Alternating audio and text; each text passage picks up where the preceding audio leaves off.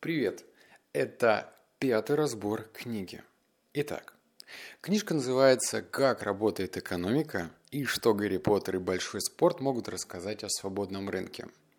Вообще, перед тем, когда готовился к этой записи и даже когда дочитывал несколько последних страниц, в голове вертелась всего одна мысль. И это даже не совсем мысль, а крылатое выражение. Крылатое выражение звучит так, что каждый человек должен найти свои 10 книг, которые поменяют его жизнь. Но проблема в том, что эти 10 книг, они не лежат где-то на чьей-то книжной полке, и к этим 10 книгам нужно прийти самостоятельно. И порой, чтобы туда прийти, ну, в смысле, к этим книгам, приходится перечитывать несколько тысяч книг. И как раз-таки книженция про экономику относится ну, к тому сорту литературы, которая прочитывается и через некоторое время забывается. Но не спеши вешать ярлык и думать, ну, типа, если я так сказал, то эта книжка по определению плохая. Нет, я думаю, что кому-то эта книжка все-таки пригодится. И вот, наверное, первый тип людей, кому она будет полезна – я сразу вспоминаю классический американский фильм, когда, вот знаешь, такие типичные коктейльные вечеринки. Играет музыка, а, люди там в смокингах, девушки в платьях, все так красиво и эстетично. И маленькая группа людей находится где-то немножечко вдалеке, и они о чем-то оживленно общаются. И главный диктор как раз такой стоит, в, одном, в одной руке у него коктейль, и все смотрят на него. И тут он рассказывает, слушай, а ты знаешь, что такое дефляция? Да-да-да, вы знаете, что такое инфляция, но теперь я знаю, что такое еще обозначает слово сальдо. И все это, блин, как-то не по-настоящему. Это по большей степени какой-то пустой треп, и я даже не знаю, набирает ли он какие-то очки, в том плане, что на него смотрят и думают, да, этот парень шарит, он понимает, он действительно умный. И эта книга из того разряда, что это прям такая чистая теория, которая не прикладывается на реальный бизнес-опыт, увы. Я даже скажу больше, что, наверное, эта книга поможет каким-нибудь банкирам, возможно, она поможет политикам, возможно, она даже поможет экономистам. Но больше всего я боюсь, что пять факультетов университета экономики вмещаются в эту книжку. И, наверное, даже экономистам не стоит читать эту книгу, потому что можно посмотреть потом на свое высшее образование и подумать, э, что я делал пять лет. Вот. Скорее всего, эта книга этим людям поможет. Но не стоит забывать, что э, данная литература нужна для того, чтобы твой внутренний цензор, это такой маленький человечек, который живет в голове, это, это как если ты помнишь фильм «Люди в черном», там в первой части этого фильма в одном из персонажей дедушка в голове был инопланетянин, который управлял всем телом. Вот здесь такая же суть. В каждом из нас есть цензор. Именно поэтому, когда мы читаем книгу, ну, в данном случае, например, страницу, нам становится либо скучно, либо мы читаем с упоением. Мы вникаем в каждую деталь, и просто час за часом настолько быстро проходит, что оп, и уже вечер. От чего это зависит? От того, что внутренний цензор решает, это нам интересно или неинтересно. В данном случае, когда я настраиваюсь на то, что вот сейчас я из этой книги что-то да и вытащу.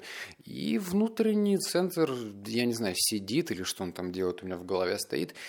И такой, э, come on, ну давай, я жду. И когда ты прочитываешь две страницы, внимание отключается – это плохо, но с другой стороны книга читается достаточно легко. Вообще, если бы все преподаватели в школе или в университете могли доносить так информацию, то было бы значительно проще, значительно легче и вообще, возможно, можно было бы и полюбить этот предмет. Но, увы, образование немножечко строится иначе.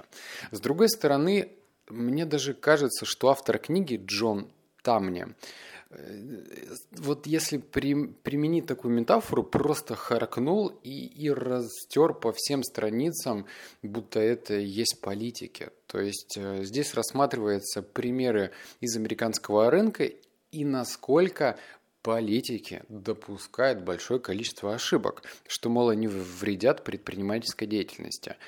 это как бы все. То есть по большей степени читать книгу не нужно. Но даже в том случае, когда я понимал, что я оттуда шибко ничего не вынес, в голове была одна мысль. И звучит она следующим образом. Это защищенность. Что это значит? Это значит, что нужно строить бизнес таким образом, чтобы он не очень сильно страдал от инфляции. Он не должен привязан к, я не знаю, там, к зимбабскому там, доллару. Это как прийти в Starbucks, и для того, чтобы купить э, чашечку капучино, нужно выложить два мешка вот, эти, вот этой вот валюты. Нет, то есть нужно мыслить несколько нестандартно. Например, там рассказывается пример, как один из сооснователей Фейсбука после того, когда компания вышла на ICO, или на IPO, точно я не помню, и он стал в момент миллиардером. И для того, чтобы сохранить э, большую часть своих денег, потому что государство бы моментально все это дело откусило, он просто поменял свое гражданство. И да, это такой чит-код, конечно же, вся Америка начала его осуждать, но с другой стороны, таким образом он просто попытался себя защитить. Так что главный месседж, который идет красной линией на протяжении всей этой книги, это нельзя быть зависимым от государства. И речь даже не про Россию, не про другие страны, там, русскоговорящих, кто меня сейчас слушает.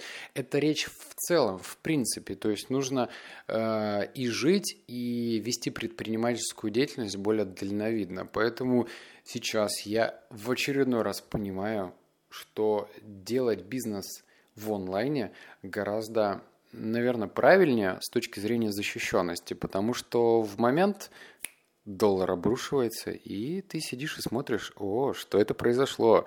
Или ипотечный кризис, когда он произошел на американском рынке, как это отразилось на стартапах, как это отразилось на предпринимателях, как это отразилось вообще на всей жизни американцев. Все это грустно. И да, кажется, Америка это там где-то далеко, там нужно переплыть Атлантический океан, но в целом в России все один к одному сводится так же.